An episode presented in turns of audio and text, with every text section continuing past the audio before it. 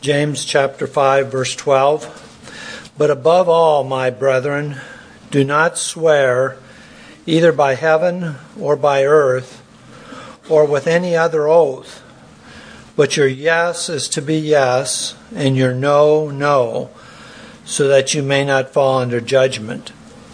Is anyone among you suffering? Then he must pray. Is anyone cheerful? He is to sing praises. Is anyone among you sick? Then he must call for the elders of the church, and they are to pray over him, anointing him with oil in the name of the Lord, and the prayer offered in faith will restore the one who is sick, and the Lord will raise him up. And if he has committed sins, they will be forgiven him. Therefore, confess your sins to one another and pray for one another so that you may be healed. The effective prayer of a righteous man can accomplish much. Elijah was a man with a nature like ours, and he prayed earnestly that it would not rain, and it did not rain on the earth for three years and six months. Then he prayed again, and the sky poured rain, and the earth produced its fruit. My brethren, if any among you strays from the truth, and one turns him back, let him know that he who turns a sinner from the error of his way will save his soul from death and will cover a multitude of sins. Well, we began last time that I spoke to look at this concluding portion of the letter that James sent to various groups of Jewish Christians who were in a time of suffering and persecution. And we said that one of his main concerns was to just present to them what authentic faith would be like in that in their situations that they were in. We said that this little phrase, above all, that he begins with in verse 12, does not just introduce that verse, but it really applies to the entire section, this final section of the letter. In other words, he was saying here that I want to present to you some, some primary things, some things of primary importance things I want to emphasize now as I conclude this letter. That's what it, that's what we're dealing with here in verses 12 through 20.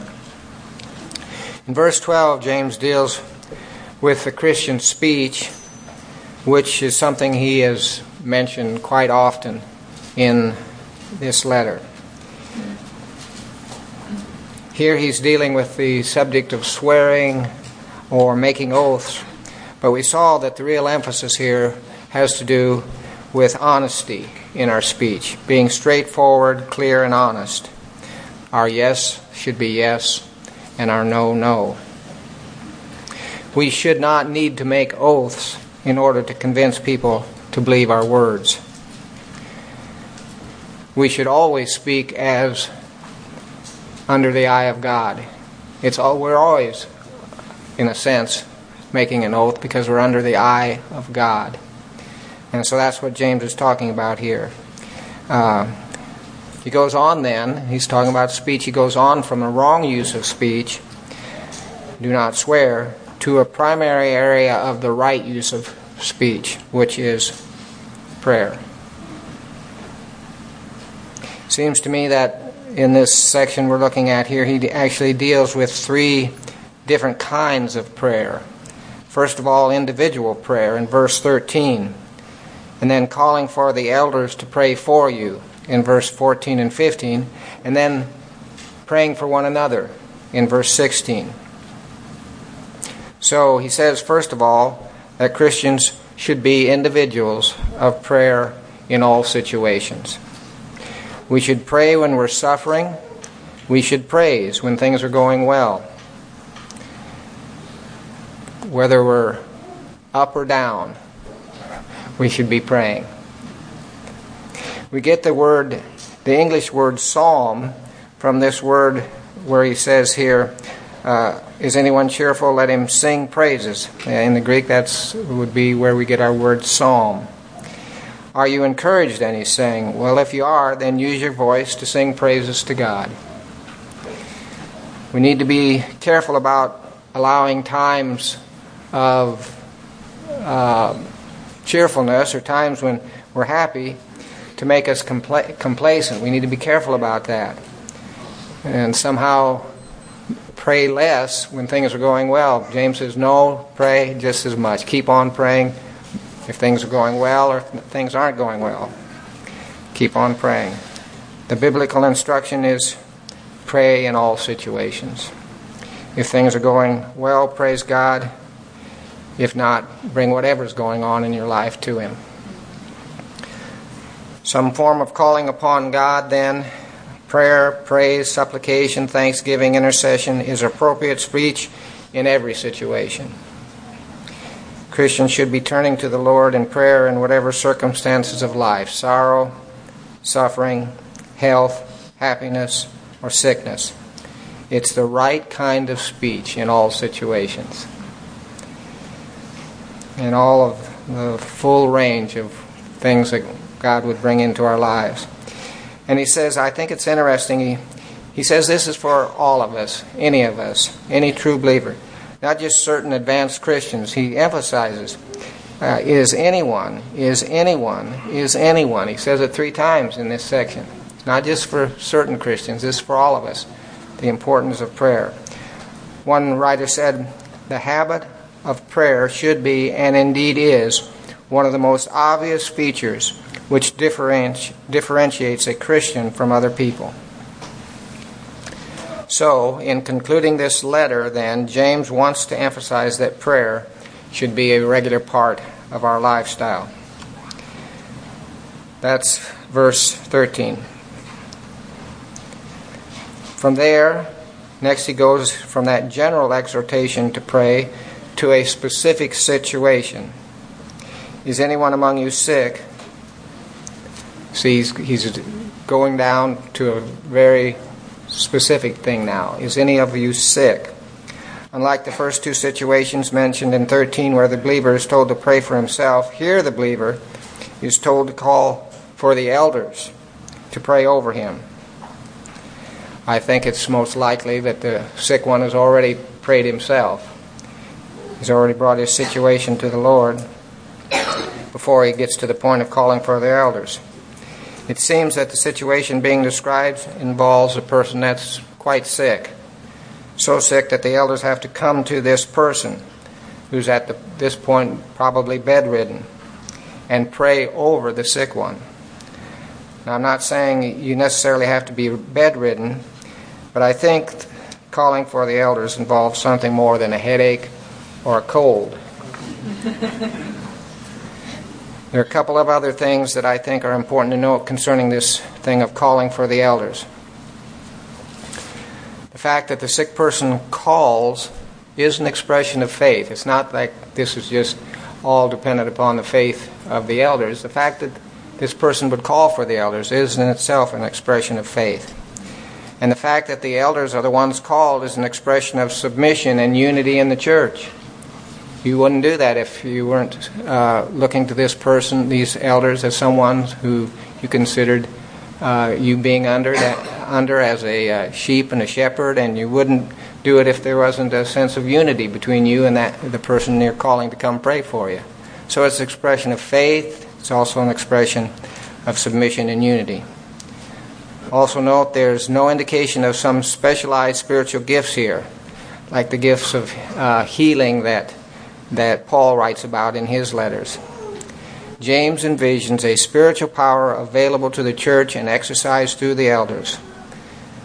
This is not at all to diminish the importance of personal prayer by each of us, but this is obviously a special time of prayer for the sick person because in addition, in addition to prayer, they are to be anointed with oil in the name of the Lord. So this is a special thing here.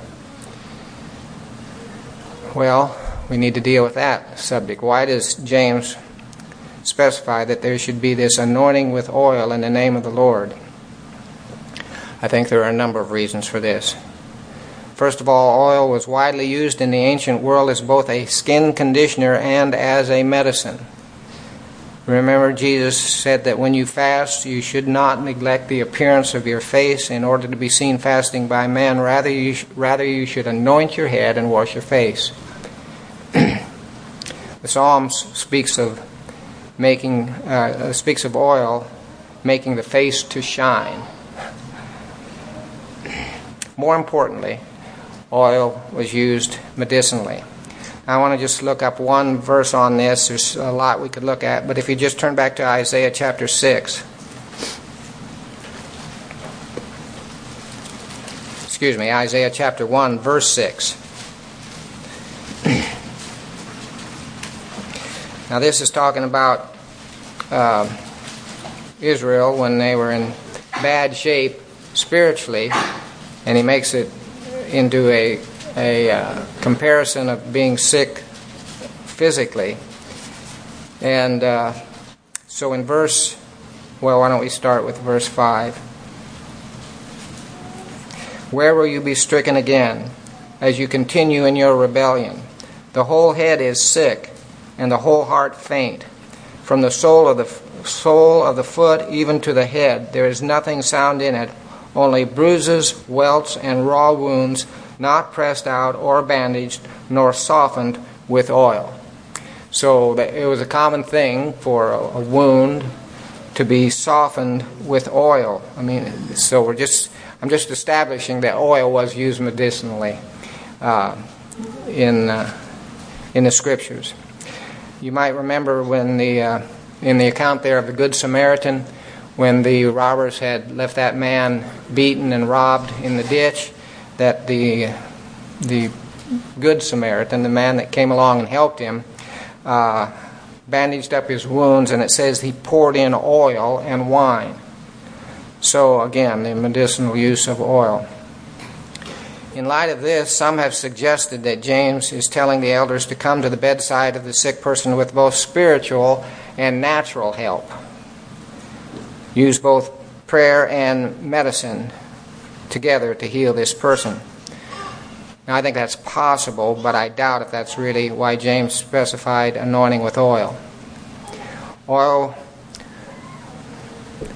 the reason I say that is because oil was only used for certain types of medical persons, medical situations, and here James says, is anyone sick? So it's not like you could just anoint with oil for everything.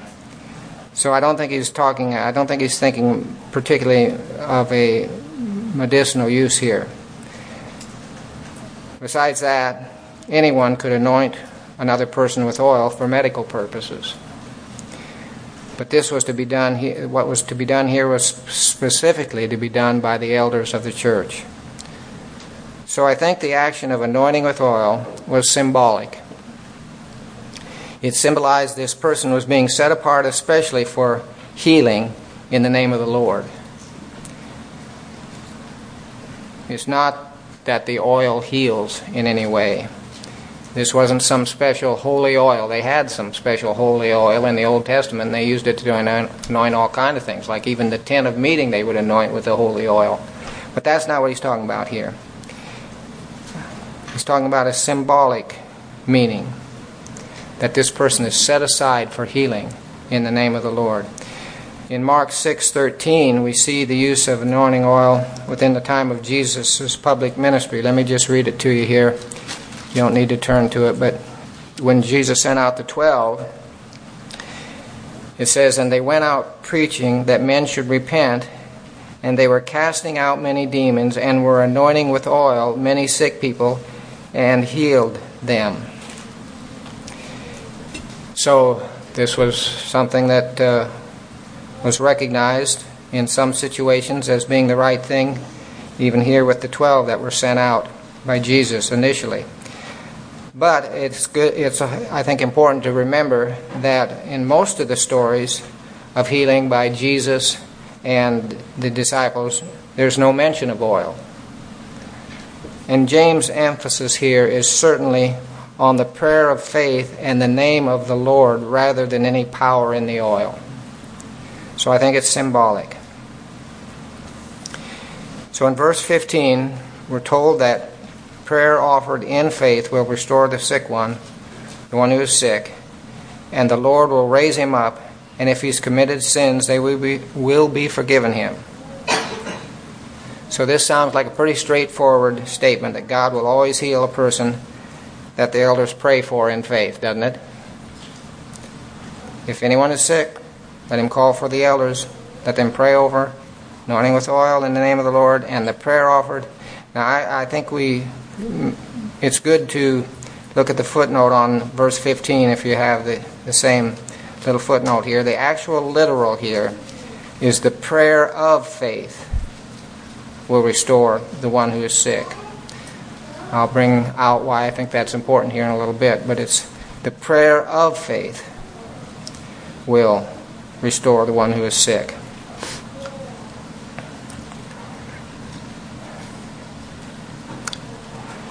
Is it true that the Bible teaches that if you call for the elders, if you're sick, call for the elders, they pray in faith, you will be healed every time?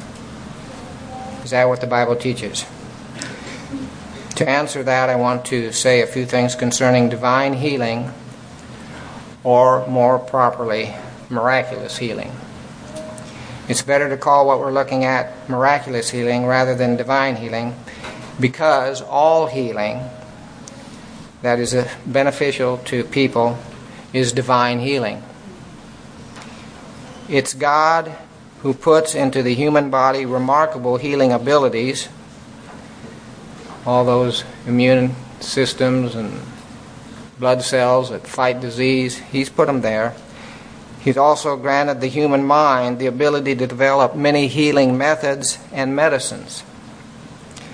In fact, I think that's probably part of what comes under the heading here when James says, Every good thing bestowed and every perfect gift comes down from above, coming down from the Father of lights. He's given, he's given medicines, he's given wisdom to doctors and surgeons. So, medicine and doctors that help heal people are gifts from God. And I think that we can say when a, you go to a doctor and, and you get some help, some medicine or something he, that he does, that's, that's still divine healing it came from God. Uh, I read that inscribed on the School of Medicine in Paris are the words of a Huguenot physician, which uh, he said, I dress the wound, but God heals. So if we get any help from a doctor or medicine, just praise God for it. It's divine healing. But miraculous healing belongs to a different category than that. Miraculous healings are supernatural demonstrations of God's kingdom done without normal natural means of healing. The way Jesus and the apostles healed without medical or surgical means. For instance, like when Jesus healed the servant's ear that Peter cut off. You remember, right, when they took him in the garden? Peter swung, the, swung his sword and cut the servant's ear off. Jesus touched it and healed it. That's divine, miraculous it's divine, but it's more than that, it's miraculous healing. Uh, that type of healing is immediate and complete, without delay and without ambiguity. By that I mean, even hostile witnesses had to admit a notable miracle was being done in many situations. Uh, for instance, in Acts chapter 4, after healing the beggar who who everybody knew had been uh, lame all his life, lame from birth. Even his, even Jesus' enemies had to admit there was a notable miracle that had taken place, and we're going to have to do something about this. We're going to have to put a stop to this. so, I want to preface my remarks by saying that this is not an area of teaching that I feel very confident in. But I believe if we will humbly approach this subject of miraculous healing with a desire to deal honestly with God's Word and also learn what we can from church history, the experience of Christians, we can come to some sane and sound conclusions here. So, just dealing humbly with the Word of God and what we know. When we read church history and also various commentaries and writings on this subject of divine healing, we find out that there is a wide diversity of opinion on this subject. That diversity goes all the way from saying that miraculous healings virtually stopped after the time of the apostles. They just, you know, this is not the age of miracles anymore. To the opinion that miraculous healings are always available to those in Christ. And there are many Christians who hold views somewhere between these two extremes and are unsure about what the Bible really does teach. As I present what I hope is a balanced biblical position on this subject, there are two things I don't want to do. The first is, I don't want to foster any kind of unbiblical expectation, causing people to believe something that is really not biblical. On the other hand, I don't want to foster any unbelief in God's Word, causing people to doubt what God actually wants us to believe about this. In other words, I don't want to raise any false hopes or to stifle any truly biblical based hope.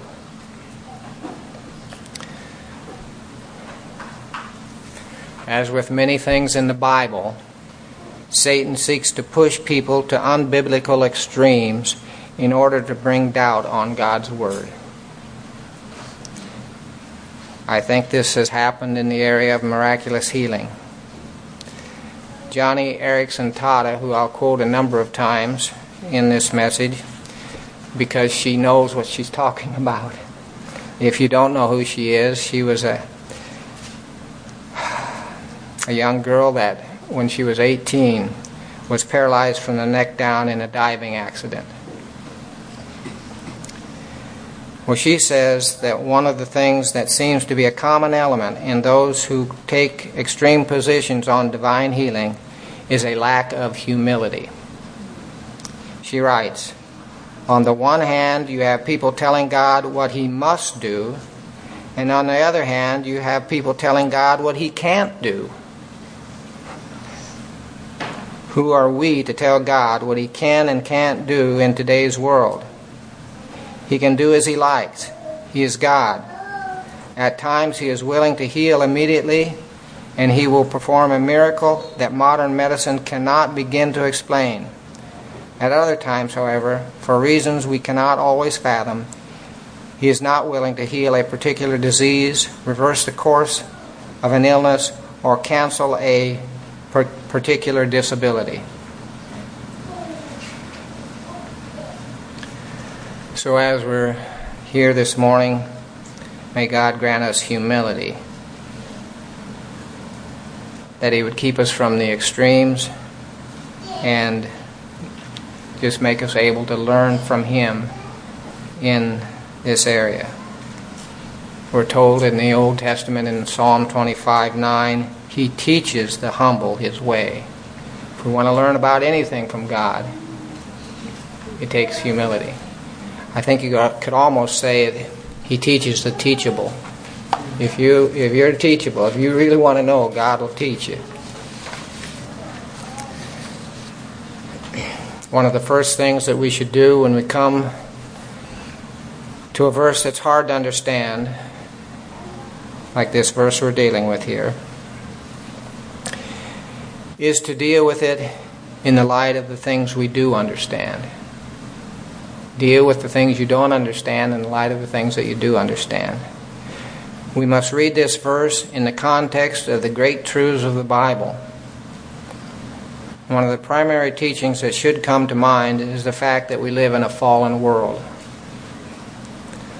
All creation, including our bodies, have been subjected to decay and corruption and futility because of sin.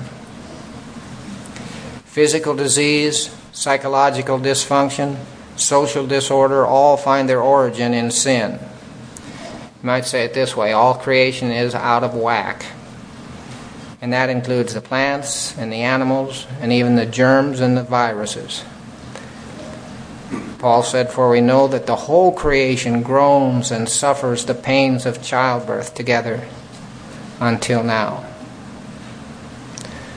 So, in one sense, all sickness has its origin in sin because, of, because human suffering stems from the fall of mankind. Adam fell from what God had made him, and all of Adam's children experience sickness and will die. The human race has sinned and therefore suffers. By a man came death. In Adam, all die. In this fallen world, our bodies are sooner or later going to be ruined, even if we have the best medical treatment and the most faith filled prayers.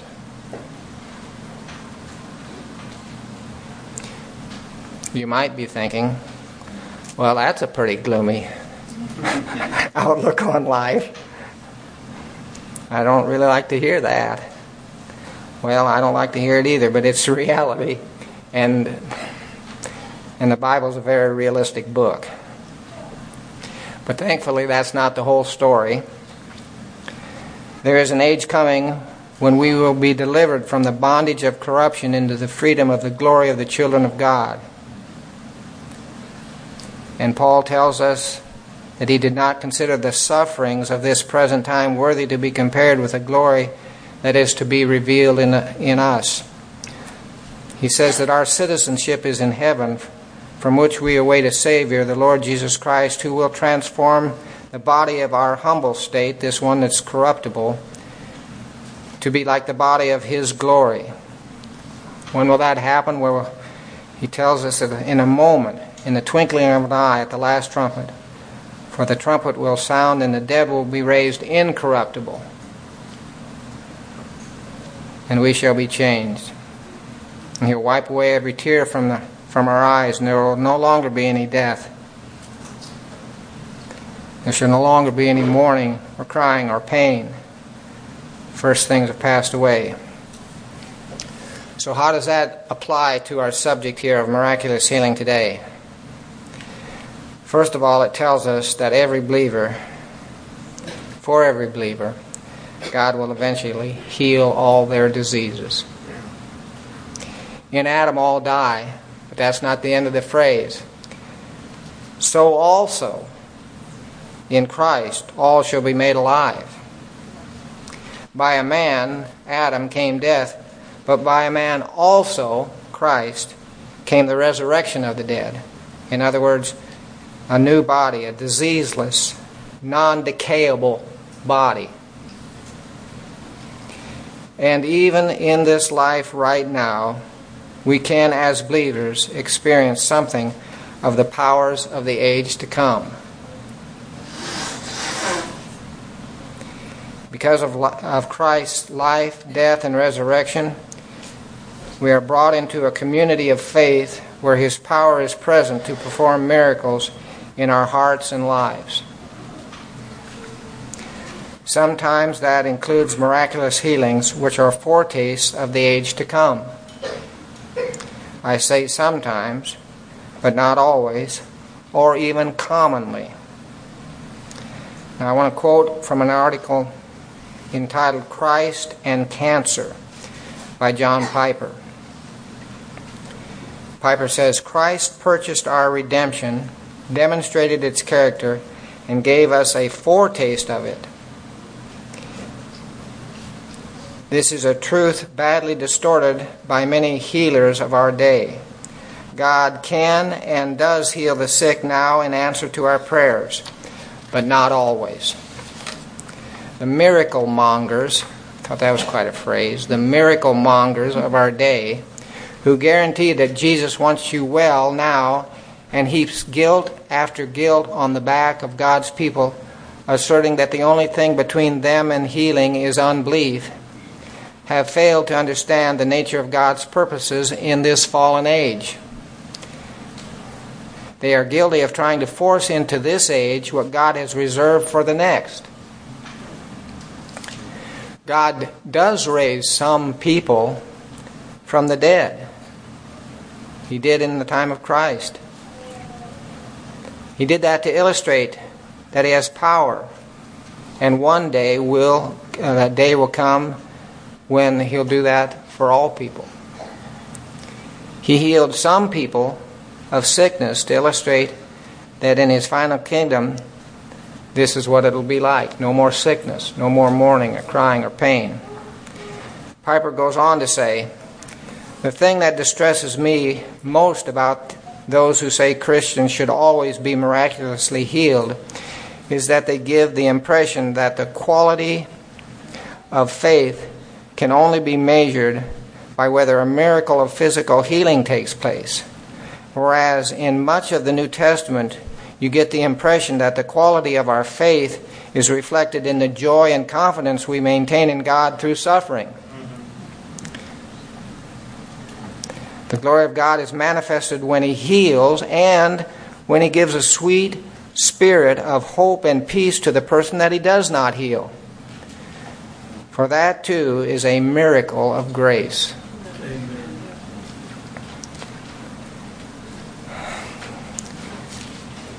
The fact is that even in the days of Jesus and the apostles, God did not always heal. Consider what we're told in the first chapter of Mark. Let's turn to that. Mark chapter 1.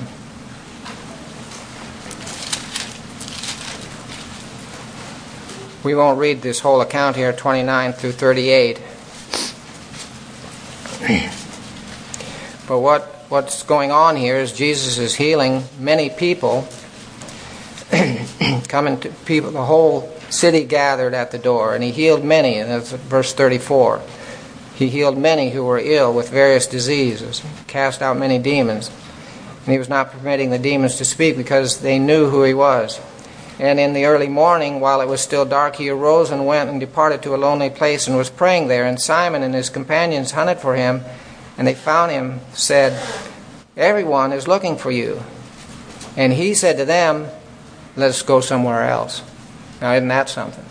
Here he has a bunch of people coming to him the next morning who want to be healed and helped. He said, let's go somewhere else.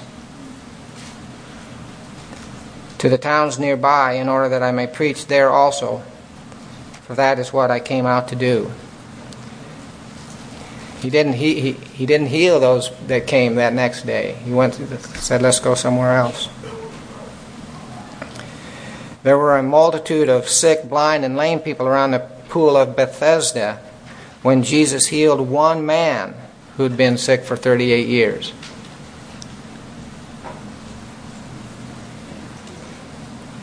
The truth that God is sovereign in who He heals and when He heals actually caused the people of His hometown to be filled with rage. You might remember the situation there. They were all speaking well of him until he said some things about God being sovereign and whom he helps and whom he doesn't help. He told them about Elijah healing none of the people of Israel and only healed Naaman the Syrian.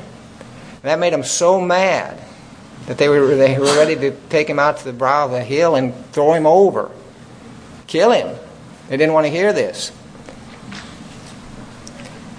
It was partly because Jesus was saying he doesn't just deal with you Jews.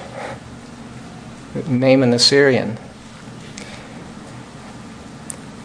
But it, it had to do with God being sovereign and who he helps and who he heals and who he doesn't. We're told in the book of Acts that Paul healed a number of people. We're also told that he left his fellow worker, a man named Trophimus, sick and Miletus. That's in 2 Timothy 4:20. So sometimes he healed people, but here he had a fellow worker. and He said, "I left him sick at Miletus." And he himself prayed three times to be delivered from that thorn in the flesh that he talks about, but was not. We don't know what sort of pain or bodily problem this was, but whatever it was, God revealed to him that he would not be healed of this. Nevertheless, God's grace was sufficient and God's power was shown in Paul's weakness. So I say, considering all that, it's not necessarily a lack of necessarily a lack of faith which brings about a lack of healing. This is often what people who say God always wants you healed, they try to fall back on that. They say God wants you healed, but you're not believing Him sufficiently. This is really a devastating doctrine for the sick person. For not only are they unhealthy, they are made to think that they are so unbelieving and unspiritual that God won't heal them. Let me give you an example of this from Joni Eareckson Tada. In the years since her terrible accident, when she was paralyzed, she had repeatedly looked to God for healing. She had been prayed for by the elders of her church according to the verses that we're looking at today. It's quite an account that she gives of, of that prayer service and how she was confident that she was going to be healed. And so were the people that were praying for her. She was anointed with oil just like uh, the, this verse that we're looking at. So she'd prayed, she'd been prayed for. she had even been to a well known faith healer. Tells about being wheeled in, in a wheelchair into that large meeting, and a few hours later, wheeled out again, confused and disheartened. And I would say, most likely, thousands of Christians have prayed for her since they've learned of her plight, prayed that she might be healed. But still, after 47 years, she's still in that wheelchair, still not healed. In her book, called A Lifetime of Wisdom, she says that she's learned that, quote, no matter how great our faith or fervor in our prayers, there will be times, perhaps many times, when our pleas for health and healing will be answered with no. But then she says, not everyone agrees with that. And then she gives this account. A couple of years ago, I agreed to a guest appearance with a well known Christian television icon. After a number of minutes of carefully sharing my views on healing and God's will, which is, she's saying it's not always God's will to heal, the host turned to the camera and said, Brothers and sisters, we shouldn't allow ourselves to be duped by Satan in these matters. Healing is promised in God's Word, and it really boils down to a matter of your faith. Joni says, by implication, he was telling a national television audience that the reason I sat there beside him in a wheelchair was because I didn't have faith, or at least not enough. Had he never read all the times God specifically tells his followers, even followers with great, great faith, to expect to expect hard, hardship. Still, I was stung by these unexpected remarks. I felt my face growing hot with hurt and indignation. It was all I could do to wait for a commercial break before tears flowed from my eyes. And then she says, The man may have a huge ministry and millions of viewers, but he's wrong. God is God, and it is He and He alone who decides who will be healed and who will not.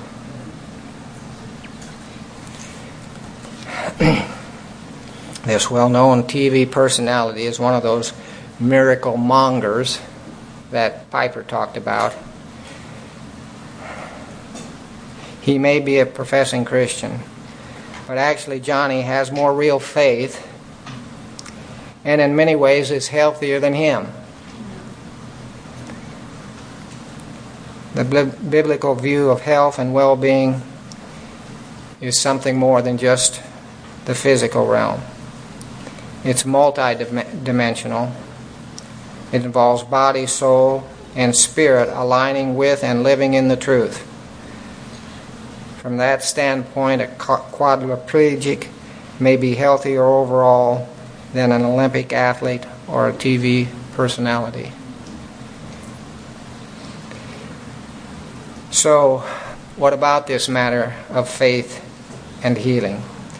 Isn't faith often involved in who's healed and who isn't? Of course, the answer to that is yes. If you read the New Testament accounts of healing, you will know that faith is often mentioned as a condition for healing to take place. Let me stress again that this does not mean that every time a person isn't healed, it's because of a defective faith. But faith is often an important factor in healing. Let's just look at a few scriptures here. Matthew chapter 9.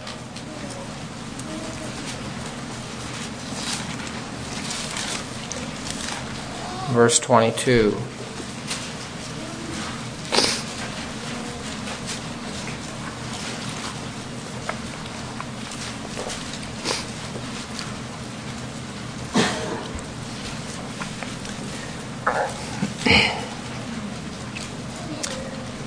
Jesus, turning and seeing her, said, Daughter, take courage. Your faith has made you well. And at once the woman was made well.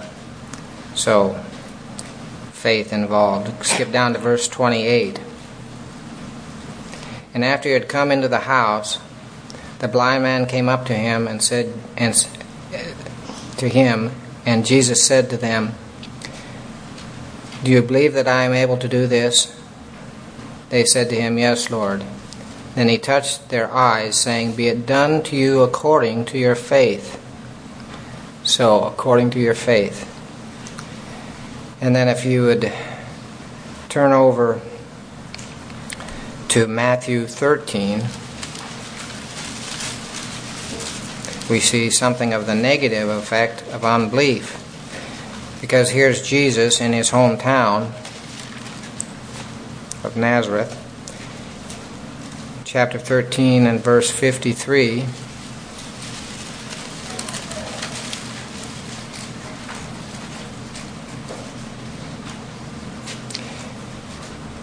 And it came about that after he had finished these parables, he departed from there, and coming to his hometown, he began teaching them in the synagogues, so that they became astonished and said, Where did this man get his wisdom and these miraculous powers. So he goes on and he talks with uh, the people here, and uh, we're told in verse 58 he did not do many miracles there because of their unbelief. So, unbelief can stifle the work of God, and faith is very important in relationship to healing. The passage that we're dealing with here in James, if you turn back to chapter 5 of James, in this passage, James tells us that it is the prayer of faith that will restore the sick one. So, right here, again, you see faith involved in this area of healing. The prayer of faith that will restore the sick one. So, here it's not so much the faith of the sick person, but the faith of the elders that accompanies healing. So we need to analyze this a little bit. What does it mean when it's when we talk about the prayer of faith, healing the sick person? Does it mean that it's a lack, it's the elder's lack of faith that prevents God from healing a sick person? Will healing always take place if elders just can muster up enough faith? I think to answer that, we have to come to some understanding of what this prayer of faith really is. So now we're getting to the heart of what we're looking at here this morning. I think James is referring to prayer which is empowered by a revelation from God in a particular situation. Empowered by a revelation. The kind of faith spoken of here comes by divine revelation. It is a supernatural faith given as a gift. This kind of faith will only be given where God intends to heal. If you this prayer of faith will raise up the sick. And it will only be given when God intends to heal. It is much more than just the fervent emotion of wanting someone healed or even even believing that God can heal in a particular situation. That's not what we're talking about. It is a God given insight into what He intends to do, which enables a person to pray with absolute confidence. Like Peter, there right after the day of Pentecost, he goes, goes to that sick person, that lame person. He just says, In the name of Jesus Christ, stand up and walk. And he was absolutely confident. He reached down and picked him up and stood him on his feet. Said, Take up your pallet, get going.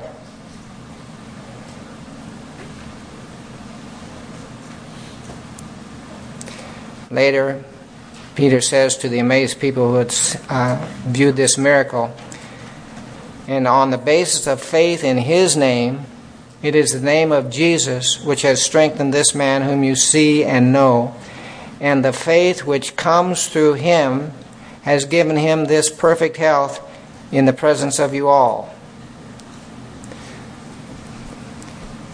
The faith that comes through him. So, this prayer of faith is initiated in heaven before it's prayed on earth. Let me read a couple quotes here from Douglas Moo, who has a commentary on James. He says it this way At times, God may grant us insight to see that it is, it is indeed His will to heal. And we can pray in the consciousness that we have faith to grasp this promise of God. On the other hand, perhaps most occasions will be characterized by ignorance on our part concerning God's purpose to heal. We pray sincerely that God would bring healing and with the faith that God can heal. But not knowing the will of God for this specific circumstance, we cannot know whether the faith whether the faith to tap into God's healing power is present or not. In another place, he says, Prayer for healing offered in the confidence that God will answer that prayer does, does bring healing but only when it is God's will to heal will that faith, itself a gift from God, be present. That kind of faith we're talking about here, this prayer of faith, is a gift from God. A special gift in that situation. You can't just will yourself this kind of faith. It's supernatural, it's a sovereign gift from God for situations He deems best. Now, here's a point I think it's worthy to consider. In determining when to grant this kind of faith, God has many, many things, probably an innumerable amount of things to take into account besides the sickness of the individual. See, we, we just think of that individual situation and we want that person healed, and, and it's good that we desire that, that. But God has innumerable things to think about in whether to heal or not heal that person. Harry Frost, who has written a book on the subject of miraculous healing, says this Christ has many things to think of in planning for a saint.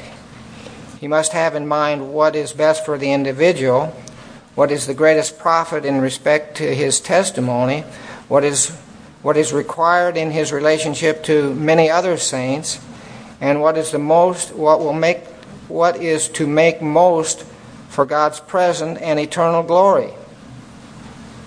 And he will hold resolutely in answering prayer to that course which will bring, which will combine in bringing the largest and most enduring good to pass. In other words, God's factoring in a lot more than just here's a sick person. You might say that he takes all of history and all of creation into account as he determines when and when not to heal, which is more than you and I can do.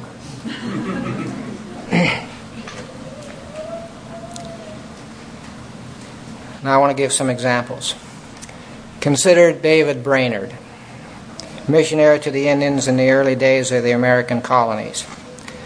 Though weakened by sickness much of his life, he rode more than 3,000 uh, yeah, 3,000 miles on horseback to take the gospel to the Indians in the New England area. Often struggling with sickness and depression and loneliness, tuberculosis, which at the time was called consumption, finally took him out of the, his missionary work. he spent the last 19 months of his life in the home of Jonathan Edwards, where he was taken care of by Edwards' 18 year old daughter, Jerusha. She actually got sick and died shortly after David Brainerd died. She was only 18, he was 29. He died of tuberculosis. She might have died from TB also, from uh, trying to help him. now, what's that show us? Well, it shows us, for one thing, that God sometimes brings sickness and even an early death to his obedient children. By all accounts, she was a very godly young lady. And of course, Brainerd was a very godly man. The idea that God, the idea that people are blessed with good health in exact proportion as they obey God and suffer poor health in exact proportion as they disobey God is not true to the Word of God or experience. but why would God take these two godly young people? After all, David Brainerd's desire was to see more people come to Christ. He was just the last few years of his ministry, he started seeing real work of God amongst the Indians, and then he falls sick to this tuberculosis and taken out of the ministry. Why, why cut his ministry short when it seemed to have just to begun, have begun? Well, we can't understand of all, God, all of God's reasons for this. But we know that soon after Brainerd's death, Jonathan Edwards published the life and diary of David Brainerd, which has had a huge influ- influence on Christians throughout the world, especially many future missionaries like William Carey, Adoniram Judson, and Jim Elliot. They all testify what an effect that book has had on, on them. As I said earlier, God takes many things into account when He determines when and when not to heal. The lives of thousands, probably millions of people, have been affected by the short, sickly life of David Brainerd. God could get more glory that way than if He'd healed him. I mean, that's what we had. I think we can assume that. John Piper says Brainerd's life is a vivid, powerful testimony to the truth that God can and does use sick, discouraged, beaten down, lonely, struggling saints who cry to Him night and day to accomplish amazing things for His glory. God deals with His people as He deems best, and someday we will see that He knew best when to heal and when not to heal. Let me quickly give one more example. That would be Fanny Crosby. She was blinded at a very early age by a mistake made by a doctor. I'm sure many people thought that it would be best if God would restore her sight. But He never did, at least not until heaven, because He had another plan in how to use her life here on earth. A plan that would bless millions of people. She wrote over, is it 8,000? Wrote over 8,000 songs of praise and worship. And her testimony of faith and trust in trials has continued to bless people through the centuries. God gets glory through different ways in different people's lives. Sometimes through healing, sometimes through not healing. No matter what comes your way, our way, We are to follow Him in faith, trusting that our Heavenly Father will always do what is best. Always. So, as James brings this letter to a close, he wants to emphasize honesty of speech. Let your yes be yes and your no, no. And he wants to emphasize prayer. Prayer in all situations suffering, cheerfulness, sickness, or health. Well, that's all we have time for this morning.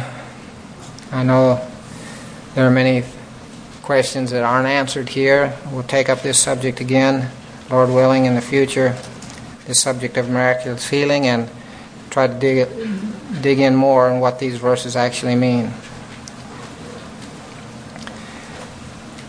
May God help us all in humility to seek to understand and apply these verses to our lives.